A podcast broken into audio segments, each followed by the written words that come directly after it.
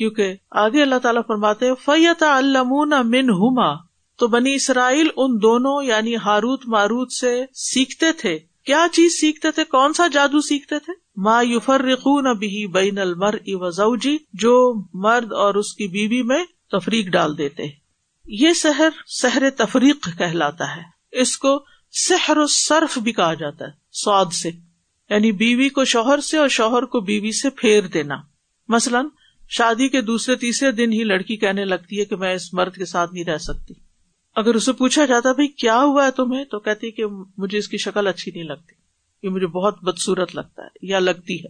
دونوں طرف بعض اوقات وہ کہتے کہ مجھے اس سے ایسی بو آتی کہ میں اس کے قریب نہیں جا سکتا۔ حالانکہ کسی اور کو کوئی بو نہیں آتی۔ وہ سب کہتے ہیں کہ ہمیں تو کوئی نہیں آتی، تم جھوٹ بولتے ہو۔ لیکن وہ قریب جو ہے وہ سچ ہی بول رہا ہوتا ہے کیونکہ اس لڑکی پر جادو ہو چکا ہوتا ہے۔ اور کیوں کرتے ہیں؟ بعض اوقات قریبی رشتے داری کرتے ہیں کہ اس کی شادی باہر کہیں نہ ہو۔ انہوں نے ہمیں رشتہ دینے سے انکار کیا۔ اب یہ کہیں نہ بسے۔ یعنی ایک طرف تو آپ اس بچی کی ایسی محبت میں مبتلا تھے کہ آپ اس کو اپنے گھر لانا چاہتے تھے اور دوسری طرف ایسی نفرت کہ اس کو کہیں بسنے بھی نہیں دینا چاہتے۔ اس کے بالمقابل سحر الطف ہوتا ہے۔ اطف یہ محبت کا جادو ہوتا ہے اور یہ بعض اوقات انسان کو ہلاکت تک پہنچا دیتا ہے۔ یہ کیا ہوتا ہے؟ اس میں زیادہ تر عورتیں انوالو ہوتی ہیں۔ کہ جو ایسے جادوگروں کے پاس جاتی ہیں کہ ہمیں کوئی چیز دو، ہم اپنے شوہر کو کھلائیں تو وہ ہم سے بہت زیادہ محبت کرے لیکن اس کا بعض اوقات ریئیکشن بھی ہو جاتا ہے کہ یہ شوہر کے پاگل پن یا دماغی حالت کے خراب ہونے کا ذریعہ بھی بن جاتا ہے۔ کبھی کبھی ہلاکت تک بھی اس کو پہنچا دیتا ہے۔ کیونکہ یہ انسان کو دیوانگی میں مبتلا کرتا ہے۔ اس کے ہوش و حواس خراب کر دیتا ہے۔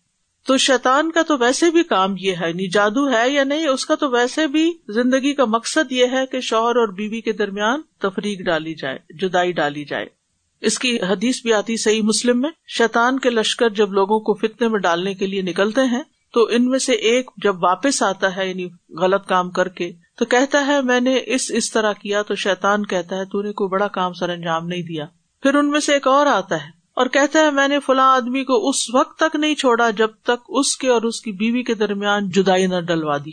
اس پر شیطان اسے اپنے قریب کرتا ہے اور کہتا ہے کہ تو سب سے اچھا ہے اور اس کو اپنے ساتھ چمٹا لیتا ہے اور ایک جگہ پر آتا ہے، اس کو کراؤن پہناتا ہے۔ تم نے سب سے بڑا کام کیا۔ کیونکہ جب ایک گھر کو، جیسے آپ دیکھیں نا کہ گھر کا جو یونٹ ہے، اگر اس کو کوئی توڑ دیتا ہے، میاں بھی جدائی ہو جاتی آپ دیکھیں بچوں پر اس کے کیسے اثرات ہوتے ہیں اور ان کی زندگی کتنی مزریبل ہو جاتی ہے۔ اور اس کے بعد اگر اس شوہر یا اس بیوی کی کئی اور شادی ہوتی ہے تو وہاں کتنے مسائل کھڑے ہو جاتے ہیں۔ اور اگر شادی نہیں ہوتی سنگل پیرنٹ کی حیثیت سے وہ عورت بچے پالتی ہے، یا مرد بھی سنگل پیرنٹ کی حیثیت سے بچوں کو دیکھتا ہے، یا نانی دادی کے پاس چلے جاتے ہیں۔ تو آپ دیکھیے کہ وہ چیز تو نہیں نا کہ جو ایک ماں باپ کے گھر میں پیار ملتا ہے، بچوں کو اور پروٹیکشن اور حفاظت ملتی ہے۔ تو بہرحال بے شمار خرابیاں یہاں تو مختصر سا ذکر کرنا تھا تو شیطان ویسے بھی یہ کام کرتے پھرتے ہیں اور اگر کوئی انسان ان سے جا کے یہ کام کروائے، عموماً جو سحر تفریق ہوتا ہے یا صرف ہوتا ہے، وہ بھی قریب کے لوگ جیسے ساس وغیرہ کی، جب سے یہ بہو آئی ہے تو بیٹا میری طرف تو متوجہ نہیں ہوتا۔ یہ آپس میں ہی ایک دوسرے سے بہت محبت کرنے لگ گئے۔ کوئی ایسی چیز دیں کہ یہ آپس میں تھوڑا سا الگ الگ ہوں۔ یا یہ کہ کسی کی شادی ایسی جگہ ہو گئی کہ آپ حسد کا شکار ہو گئے۔ تو اس کے اوپر بھی ایسا جادو کیا تاکہ یہ گھر نہ بسے۔ تو بہرحال اس قسم کی جتنی بھی حرکتیں ہیں، یہ ساری نقصان دہ ہیں۔ لیکن وما ہم من احدین اللہ بزن اللہ۔ اور وہ کسی کو بھی نقصان نہیں دے سکتے، کسی ایک کو بھی۔ من احدین کا مطلب ہے کسی ایک کو بھی ایون سنگل ون پرسن اللہ بزن اللہ، مگر اللہ کے عزن سے۔ یعنی اگر اللہ چاہے، یہاں من جو ہے، یہ زائد ہے۔ من کا اپنا کوئی معنی نہیں۔ لیکن زائد آتا ہے تاکید کے لیے۔ آپ دیکھیں گے کہ کئی دفعہ حروف زائد آتے ہیں۔ با زائد آ جاتا ہے، من زائد آ جاتا ہے ماں زائد آ جاتا ہے۔ تو وہ کس لیے آتے ہیں زائد؟ تاکید کے لیے۔ تو اللہ بزن اللہ، مگر اللہ کے عزن سے۔ اللہ کے عزن کی دو قسمیں، پیچھے بھی میں نے آپ کو بتایا تھا۔ اللہ کے عزن کی دو قسمیں ایک ہے عزن شرعی اور ایک ہے کونی قدری۔ شرعی کیا ہے کہ شریعت میں اجازت ہے کہ کرو جادو۔ اور ایک عزن قدری ہے یعنی اللہ تعالیٰ کا ارادہ ہوتا ہے کہ اگر کوئی شخص غلط طرف جانا چاہتا ہے، تو اس کو اس کی لمیٹڈ چھوٹ دے دی جائے، جیسے ہر انسان کو ایک اختیار ملا ہوا۔ تو یہ کون سا یعنی شرعی عزن ہے یا قدری ہے کونی قدر؟ شریعت میں اس کی اجازت نہیں ہے۔ یہ بات اس لیے آپ کو بتاتی ہے تھوڑی سی آپ کو مشکل لگیں گی ایکسٹرا ایکسٹرا لگیں گی۔ لیکن بعض اوقات کچھ لوگ جو بڑے ظالم ہوتے ہیں، وہ قرآن مجید کی آیات لا کے آپ کے سامنے رکھ دیتے ہیں۔ دیکھیں اللہ تعالی نے بھی جادو کی اجازت دی ہے۔ بے عزن اللہ ہے یہ۔ تو اگر اللہ اجازت دیتا ہے جادو کی، تو پھر ہمارا کیا قصور ہے؟ تو یہ شریعت میں اجازت نہیں دی، شرعی عزن نہیں ہے یہ۔ یہ قدری یعنی کہ جس میں انسان کو جو اختیار دیا گیا، اس کے تحت اللہ تعالیٰ قدر کا لفظ ہے نا، تقدیر سے بھی ہے۔ یعنی اگر کسی کی تقدیر میں لکھا ہے کہ اس کو کوئی نقصان پہنچ جائے یا اس کو تکلیف پہنچے، تو اللہ تعالیٰ اس جادو کرنے والے کو اجازت دے دیتا ہے کہ ٹھیک ہے تم کر لو یہ غلط کام۔ اس کے لیے تو امتحان ہوتا ہے، جس کے اوپر مصیبت آئی، لیکن اس کی آکبت خراب ہو جاتی ہے۔ عزن ہے، مرضی نہیں۔ پھر اس میں آپ دیکھیے کہ یہ ایسا ہی ہے جیسے فزیکل النس کے لیے اللہ کا عزن ہوتا ہے۔ مثلا اب کووڈ آئے، کیا ہر بندے کو کووڈ ہوا ہے؟ نہیں۔ کس کو ہوا ہے؟ جس کے لیے اللہ کا عزن ہے ٹھیک ہے؟ اور وہ عزن کیوں ہے؟ حکمت کے تحت آزمائش ہے لوگوں کے لیے، کئی وجوہات ہیں۔ وہ اس کی بحث کی ضرورت نہیں سب تو مقصد یہ ہے کہنے کا کہ کوئی کتنا بھی بڑا جادو کر لے، اثر نہیں ہو سکتا جب تک اللہ کا عزن نہ ہو۔ اسباب کتنے بھی بڑے ہوں، کام نہیں ہو سکتا جب تک کہ اللہ کا عزن نہ ہو۔ اللہ کی قدرت اسباب سے بڑھ کر ہے، یہ پکا کرنے کی ضرورت ہے دل میں۔ یعنی اگر سارے اسباب بھی ہوں، لیکن اللہ کا عزن نہ ہو تو کوئی اثر نہیں ہوتا۔ تو ہمیں کوئی بھی کام کرتے ہوئے اسباب اختیار کرنے کے بعد توکل کرنا چاہیے کہ اب میں نے جو کرنا تھا، کر دیا، باقی اب اللہ کا کام ہے۔ اس کا عزن ہوگا تو ہو جائے گا، نہیں ہوگا تو نہیں ہوگا۔ اور ویسے بھی آپ دیکھیے کہ ہر مصیبت اللہ کے عزن سے ہی آتی ہے۔ سورت تغابن میں آتا ہے ماں اصاب مم مصیبت اللہ بزن اللہ و میں بلّہ یا قلبہ۔ جو مصیبت بھی آتی ہے، اللہ کے عزن سے ہی آتی ہے۔ اور جو شخص اللہ پر ایمان لائے تو اللہ اس کے دل کو ہدایت بخش دیتا ہے۔ اور اللہ ہر چیز کو خوب جانتا ہے۔ سوال ہی پیدا ہوتا ہے کہ اللہ تعالی کا عزن کیوں ہوتا ہے؟ ایک انسان کو تکلیف پہنچ جائے یا فوت ہو جائے یا کچھ، جو بھی آزمائش، جتنی بھی آزمائش۔ ایک وجہ انسان کی تربیت کے لیے۔ ایک وجہ، یہ this is only one single وجہ۔ تربیت کے لیے۔ ہر آزمائش ہمیں کچھ سکھانے آتی ہے۔ ہمیں اس سے سبق لینا چاہیے۔ دوسرے یہ کہ اجر بڑھانے کے لیے۔ بعض اوقات ہمارے اعمال ایسے نہیں ہوتے کہ جن سے ہمارے درجے اللہ کے یہاں بڑے بلند ہوں۔ تو اللہ تعالیٰ امتحان بھیجتا ہے کہ اس میں پڑھ کے یہ صبر کرے، اللہ کو پکارے، دعائیں کرے اور ان دعاؤں کی وجہ سے اس کے درجات کہیں سے کہیں پہنچ جائیں۔ بعض اوقات کسی گناہ کی وجہ سے بھی مصیبت آ جاتی ہے، ٹھیک ہے نا؟ لیکن ہوتا اللہ کا عزن ہے تبھی آتی ہے اور اس کے پیچھے بہت سی حکمتیں ہوتی ہیں۔ اللہ تعالیٰ کسی پر ظلم نہیں کرتا۔ ابن مسعود کہتے ہیں وہ میں امن بلّہ یہ قلب یہ وہ شخص ہے کہ جب اس پر کوئی مصیبت آ پڑے تو وہ اس پر بھی راضی رہتا ہے اور وہ سمجھتا ہے کہ یہ اللہ ہی کی طرف سے ہے۔ بازو کا تم کہتے ہیں، فلاں کی نظر لگ گئی، فلاں نے جادو کر دیا، فلاں وائرس لگ گیا، وہ سب اسباب ہیں۔ پیچھے سے عزن اللہ کا ہے، حکمت اللہ کی ہے۔ یعنی مومن کیا کہتا ہے، میرے پہ کوئی بھی جو مصیبت آئی ہے نا، یہ اللہ ہی کی طرف سے آئی ہے۔ اللہ نے مجھے اس کام کے لیے سلیکٹ کیا ہے۔ کہ میں اس امتحان سے گزروں، کیونکہ امتحان درجات کی بلندی کا سبب ہوتا ہے۔ اب جیسے آپ کا ٹیسٹ ہو گیا ہے نا، تو اس میں اگر آپ پاس ہو جاتے ہیں تو آپ کو پتا چل جائے گا کہ آپ کا علمی لیول پہلے سے اوپر چلا گیا آپ اگلے لیول پہ آ گئے۔ ٹھیک ہے؟ اگر آپ نہ پڑھتے، نہ امتحان دیتے، تو جاہل کے جاہل رہتے۔ یعنی قرآن سے جاہل، ویسے تو پتہ نہیں آپ کی کون کون سی ڈگریاں ہوگی، لیکن قرآن سے جاہل رہتے۔ کیونکہ اس وقت جس طریقے پر آپ پڑھ رہے ہیں اور یاد کر رہے ہیں اس کو اور سمجھ رہے ہیں اس کو۔ یہ خالی لیکچر سننے سے اور کہیں درد سننے سے اور چلتے پھرتے کچھ سننے سے نہیں آتا۔ اس وقت آپ اس کو اون کیے ہوئے کہ پرسنلائزڈ لیول پر آپ اس کو لے رہے ہیں ابزارب کر رہے ہیں، اس کو سمجھ رہے ہیں، اس کو یاد کر رہے ہیں۔ آپ کے حافظے میں، آپ کے دل میں ہے۔ تو آپ کے ساتھ تو وہی قرآن جائے گا نا جو آپ کے دل میں ہوگا۔ اور جو کتابوں میں اور جو کیسٹس وغیرہ میں یا آڈیو میں کہیں یو ٹیوب پہ پڑا ہوا وہ آپ کے ساتھ نہیں جانے والا۔ آپ کے پاس وہی ہے جو آپ کے سینے میں ہے، اسی کی روشنی ہوگی۔ تو اس لیے انسان کو اس کا حریث ہونا چاہیے۔ بہرحال، یاد رکھنے کی بات یہ ہے کہ مثلا آپ کو چوٹ لگ گئی، آپ کے ہاتھ پہ کٹ لگ گیا، آپ کو تھکاوٹ ہو گئی، آپ کو پین ہو گئی باڈی میں، یہ چھوٹی چھوٹی تکلیفیں بھی اس پر راضی رہا کریں۔ علاج کریں، اسباب اختیار کریں، یہ نہیں کہ انسان پڑ جائے اس کے آگے۔ لیکن اپنے دل کو مطمئن رکھا کرے نفس سے مطمئنہ اچیو کریں۔ یہ آپ کا گول ہونا چاہیے کہ یا اللہ میں جس بھی حال میں ہوں جو میری موت آئے تو مجھے یہ پکار آئے، یا یہ تو نفس المطمئنہ۔ تو بہرحال، جیسے اور بیماریاں تقدیر کا حصہ ہے ایسے ہی جادو بھی تقدیر کا حصہ ہے۔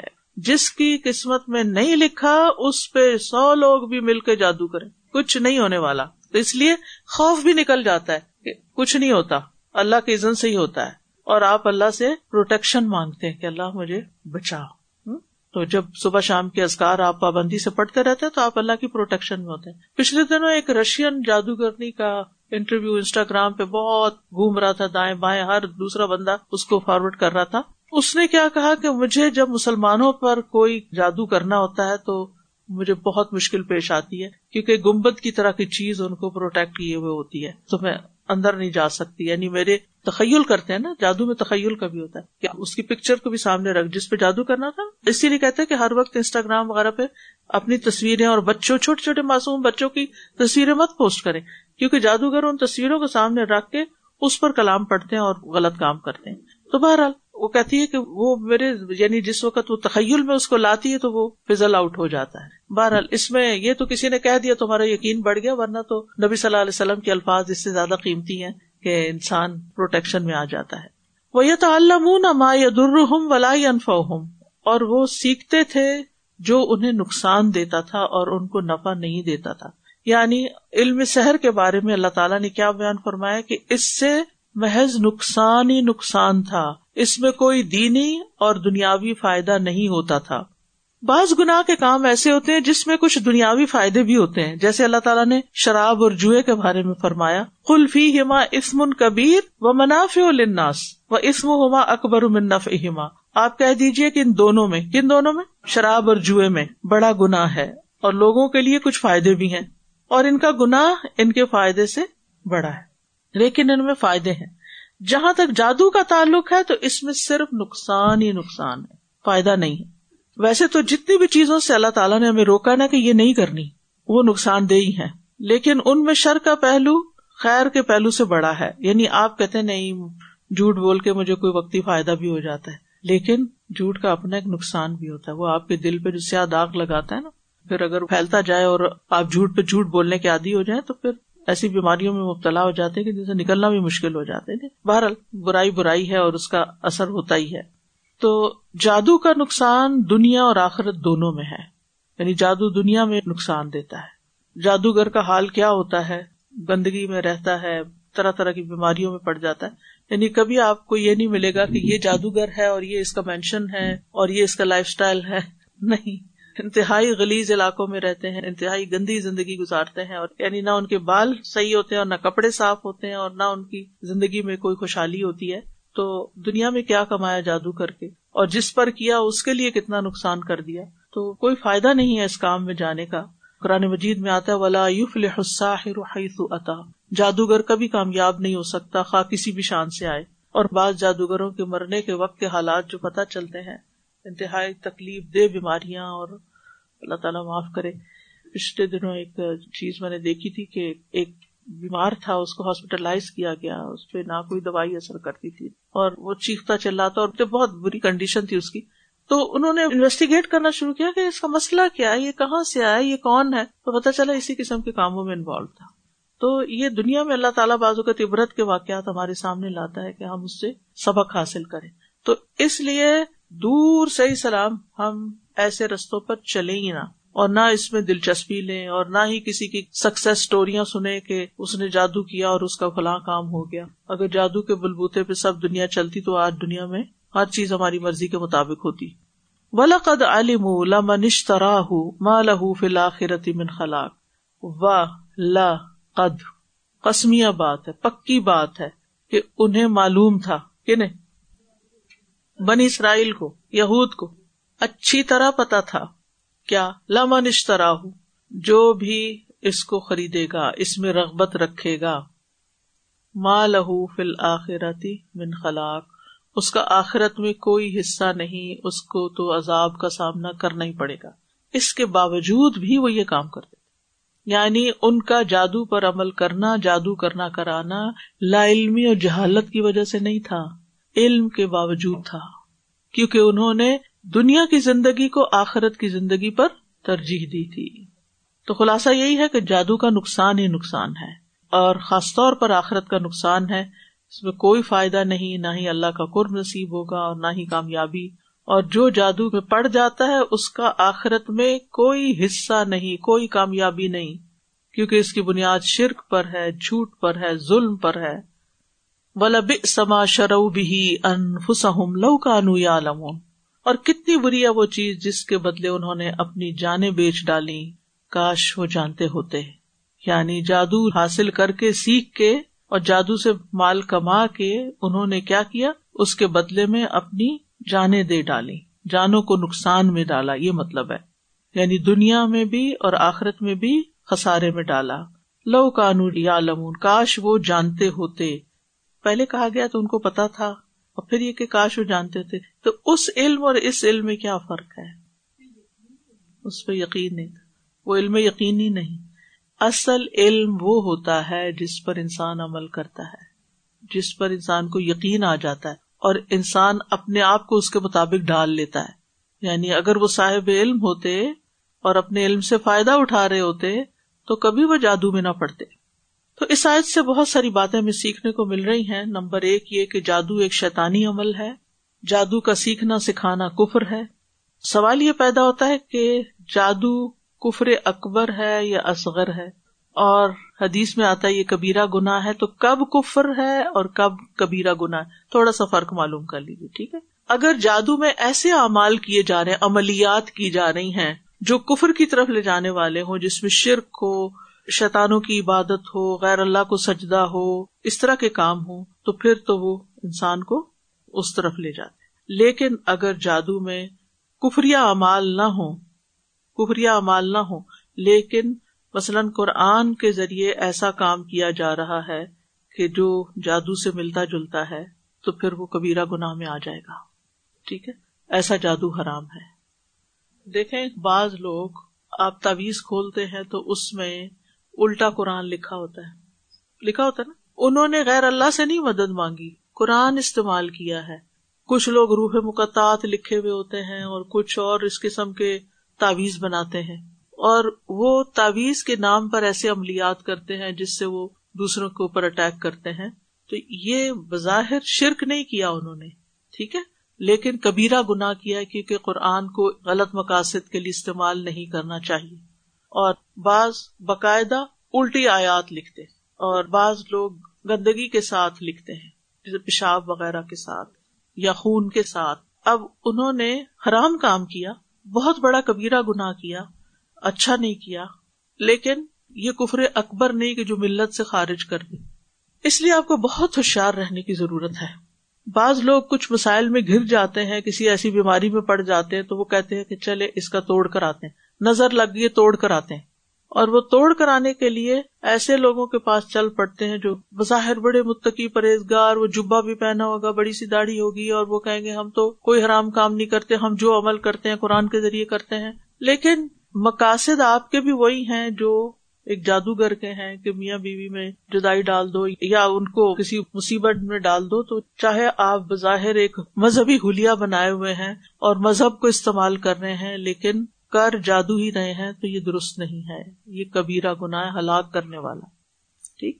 ہاں اگر آپ قرآن مجید کی کچھ آیات پڑھ کے جیسے رقیہ شرعیہ ہوتا ہے، اس کو شریعہ اسی لیے کہتے ہیں کہ شریعت میں ثابت ہے وہ، قرآن جو ہے وہ شفا ہے۔ تو قرآن آیات کے ذریعے اگر آپ شفا حاصل کرتے، وہ جادو نہیں ہوتا۔ سمجھ جائیے یہاں، کچھ مکس اپ نہ کر دیجیے گا۔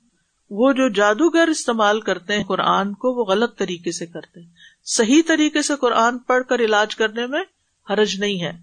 تو سمپل سی بات ہے کہ اگر جادو میں ایسے اعمال، ایسے حرکات ہوں جو شرک اور کفر پر مشتمل ہوں، مثلاً کوئی شیطان جادوگر کو کہتا ہے کہ تم اللہ کا انکار کر دو، وہ کہتا ہاں میں نہیں مانتا اللہ تو یہ کفری عمل ہے، تو نکل گیا نا۔ چاہے وہ اس کا نام مسلمان تھا، وہ رہتا مسلمانوں میں تھا، لیکن اس نے کام کیسا کیا۔ اللہ کا انکار کرنا کیا ہے؟ کفر ہے۔ تو وہ کفر اکبر ہو گیا اور وہ نکل گیا ملت سے باہر۔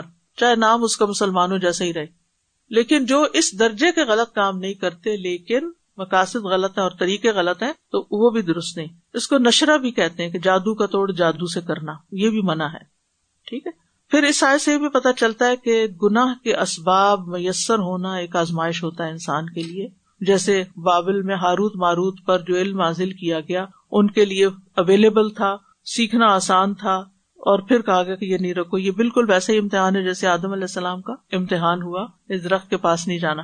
جیسے سب کے دن مچھلیاں آ جاتی تھی تو یہ انسانوں کے مختلف چیزوں سے امتحان ہوتے جیسے صلاح ادیبیہ کے موقع پر صحابہ کے نیزوں کی زد میں سارا شکار تھا اور وہ احرام پہنے ہوئے تھے، شکار نہیں کر سکتے تھے۔ تو ہر انسان کی زندگی میں اس قسم کی کوئی نہ کوئی آزمائش آتی ہے۔ اس وقت نفس کو کنٹرول کرنا بڑا ضروری ہوتا ہے۔ جب تک آپ ضبط نفس یا کنٹرول سے کام نہیں لیتے، یہ بالکل ایسے ہی ہے جیسے کسی لڑکے لڑکی کو زنا کا موقع میسر ہو اور وہ اس سے باہر نکل جائے کہ نہیں، میں تو اللہ سے ڈرتا ہوں، جیسے وہ ایک حدیث میں بھی آتا ہے۔ یعنی بعض اوقات حرام کام کرنا انسان کے لیے بہت آسان کر دیا جاتا ہے۔ یہ دیکھنے کے لیے کہ یہ اللہ سے ڈرتا ہے یا نہیں۔ تو جیسے اس شخص نے کہا کہ انی اخاف اللہ۔ اسی طرح یہ ہے کہ دوسروں کی خیر خائی کرنا واجب ہے۔ فرشتوں نے کہا تھا، انما نحن فتنا فلا تکفر۔ دیکھو، یہ غلط کام ہے، نہیں کرو۔ یہ کسی بھی انسان کو غلط کام سے روکنا خیر خائی ہے اس کی۔ پھر اسی طرح قرآن سے یہ ثابت ہے کہ ایسا جادو ایگزٹ کرتا ہے جس سے میاں بیوی میں جدائی ڈالی جاتی ہے۔ تو بعض کیسز میں ڈیوس جو ہے، اس کی ریزن جادو ہو سکتا ہے۔ پروبیبلی ایسا ہو یعنی پاسبلٹی ہے۔ پھر یہ کہ اللہ کے عزن کے بغیر کوئی کام نہیں ہوتا۔ پھر یہ کہ نفع حاصل کرنے کے لیے اور شر سے بچنے کے لیے اللہ کی طرف رجوع کرنا چاہیے۔ پھر جادو سیکھنا سراسر نقصان ہے۔ ماں یدر ولا ینفا ہوں جادو سیکھنے سکھانے والے کے لیے آخرت میں کوئی حصہ نہیں۔ علم کے باوجود یہ کام کرنے والے کو اس کا علم کچھ نہیں بچا سکے گا، چاہے وہ کتنا ہی بڑا عالم ہو۔ تو ایسا علم حاصل نہیں کرنا چاہیے جس میں صرف نقصان ہو اور فائدہ نہ ہو۔ وہ ہم دعا مانگتے نا اللہ کا من علم لا ينفع ٹھیک ہے؟ اس میں یہ جادو کا علم بھی آتا ہے، اس میں پامسٹری بھی آتی ہے، اس میں ستاروں کا علم اور نجومیوں کا اور وہ چیزیں بھی آتی ہیں۔ ہیں یہ بھی علوم، وہ باقاعدہ سیکھے سکھائے جاتے ہیں۔ تو جادو کی جو حقیقت ہے، وہ کیا ہے کہ یہ سراسر ایک شیطانی عمل ہے اور شیاتین کی مدد سے کیا جاتا ہے۔ شیاتین انسان سے کفر کرواتے ہیں کبھی کہتے ہیں اللہ کو گالی دو، کبھی کہتے ہیں کہ جنابت سے غسل نہ کرو، کبھی کہتے ہیں نماز چھوڑ دو، کبھی کہتے شیطان کو سجدہ کرو، کبھی کہتے بت کو سجدہ کرو۔ تو یہ سب شیطانی عمل ہے، ایسا کرنا انسان کو ملت سے نکال دیتا ہے۔ جادو کی ایک حقیقت ہے جو قرآن سے پتہ چل رہی ہے کہ جادو ہوتا ہے اور نقصان بھی دیتا ہے۔ اور نبی صلی اللہ علیہ وسلم پر بھی جادو کیا گیا تھا، جس کی پوری حدیث صحیح بخاری میں آتی ہے۔ اور آپ صلی اللہ علیہ وسلم کو اس کیفیت سے گزارا گیا تاکہ امت کو علاج کا طریقہ پتہ چلے۔ اسی طرح حضرت عائشہ پر بھی جادو ہوا تھا۔ جادو کبیرہ گنا ہے، اس کے بارے میں حدیث ہے۔ سات گنا جو ہے وہ ہلاک کرنے والے ہیں، جن میں سے ایک جادو ہے۔ آپ صلی اللہ علیہ وسلم نے فرمایا اج تنیب بقات تباہ کر دینے والی چیزوں سے بچو۔ اشرک بلّہ و سحر شرک کرنا اور جادو کرنا، یہ تباہ کرنے والی چیزیں ہیں۔ جادو کرنے اور کرانے والے کا نبی صلی اللہ علیہ وسلم سے کوئی تعلق نہیں۔ آپ نے اس سے برات کا اظہار کیا ہے۔ آپ نے فرمایا وہ ہم سے نہیں۔ علم نجوم بھی جادو کی ایک قسم ہے۔ نبی صلی اللہ علیہ وسلم نے فرمایا جس شخص نے علم نجوم میں سے کچھ حاصل کیا، اس نے جادو کا ایک حصہ سیکھ لیا۔